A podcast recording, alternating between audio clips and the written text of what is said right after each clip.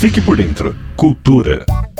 A dica para este fim de semana vai para a exposição do Chaves, que acontece no Miss Experience na capital paulista. A mostra celebra os 40 anos do seriado no Brasil e reúne parte do acervo original do Chaves e do herói Chapolin Colorado, que inclui figurinos e até roteiros trazidos do México para São Paulo.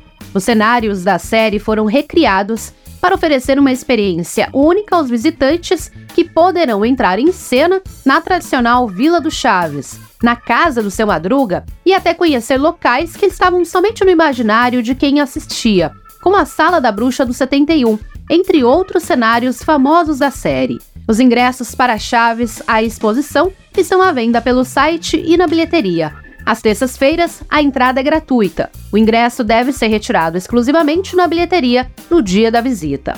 Outra dica vai para as fábricas de cultura de São Paulo, que estão com uma programação especial neste período de férias escolares.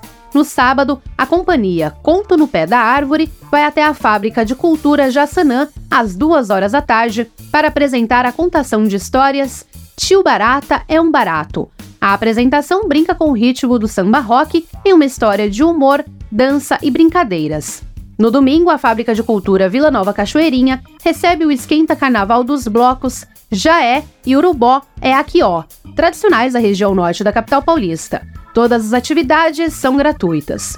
Para quem está no interior, o Museu Índia Vanuíra, em Tupã, continua com a programação Férias no Museu, até o fim do mês, com atividades que promovem o acesso à arte e à cultura de forma lúdica e interativa. Em Brodowski, no domingo, o Museu Casa de Portinari terá a apresentação teatral O Cafezal, o Menino e o Céu Azul. A peça conta histórias vividas por Cândido Portinari em sua infância. Reportagem Natasha Mazaro.